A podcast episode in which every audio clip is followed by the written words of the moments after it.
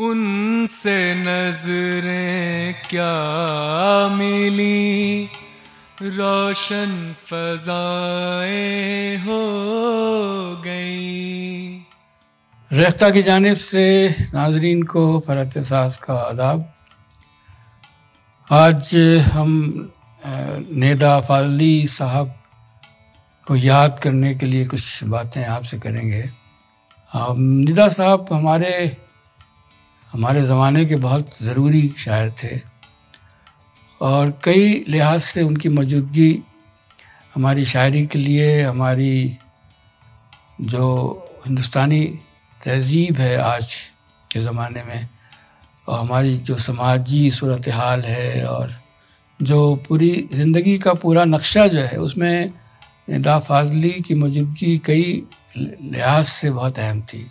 ये इस बात का ज़िक्र करने से पहले हम थोड़ा सा पहले जाते हैं जब उन्होंने शुरुआत की थी अपनी शायरी की।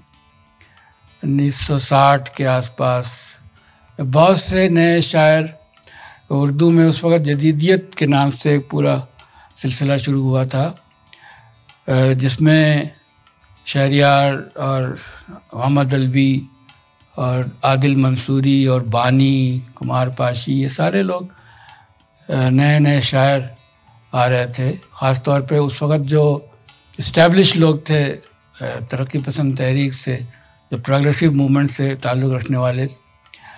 तो उनके एक तरह से हरीफ के तौर पे, उनके मुकाबले में तो निदा फाजली उनमें बहुत अहम शायर थे। तो उन्होंने एक शेर कहा था उस वक्त, जो बहुत कंट्रोवर्शियल शेर हुआ और पुराने लोगों ने उसकी बड़ी ले दे की और नए लोगों ने उसको बहुत जल्दी से कबूल किया। सूरज को चोंच में लिए मुर्गा खड़ा रहा। खिड़की के पर्दे खींच दिए, रात हो गई। तो ये बहुत इस शेर ने उनको जदीदियत का पोस्टर बॉय बना दिया था। लेकिन निदा साहब का मामला ये था कि शुरुआत उनके, उन्होंने और हमें बाद में भी उन्होंने जो ज़बान इस्तेमाल की शायरी में, वो बहुत बोल चाल की जो ज़बान है, जो सड़कों पे बोली जाती है, घरों में और दुकानों पर और अदालतों में और गाँव में और शहर में यकसा तौर पे तो बिल्कुल सादा और साफ़ ज़बान जिसमें लोग अपने जज्बात का ख्याल का इजहार करते हैं। अब उस ज़माने की एक गज़ल उनकी थी जो लफ्ज़ों के पुल में है, जो उनका पहला पहला मजमू था।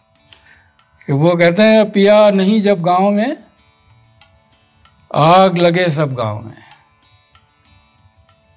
उनके जाने की तारीख दंगल था जब गाँव में। अब वो पुराने जो ज़माने में होते थे ना, कि उनको तारीख वारीख तो याद होती नहीं थी। तो वो कहते थे कि फला जब दंगल हुआ था या फला कोई झगड़ा हुआ था उस वक़्त वो पैदा हुए थे या वो आए थे। तो ये बिल्कुल आम जो गीतों की ज़बान थी उसको उन्होंने इस्तेमाल किया और बहुत सी नज़में और बहुत सी गज़लें उनकी इसी ज़बान में हैं। तो ये इस लिहाज से भी नेता साहब की कमी आज महसूस होती है कि इतनी ताकतवर ज़बान में और इतनी मजबूती के साथ उन्होंने शायरी का जिस तरह से मैार बनाया और शायरी की ज़बान को जिस तरह से कायम रखा और जिस तरह से हमारी जो सोशल और कल्चरल वैल्यूज़ हैं उनको प्रोटेक्ट किया तो हम उन्हें सलाम करते हैं और हम उन्हें हमेशा इसी तरह याद करते रहें।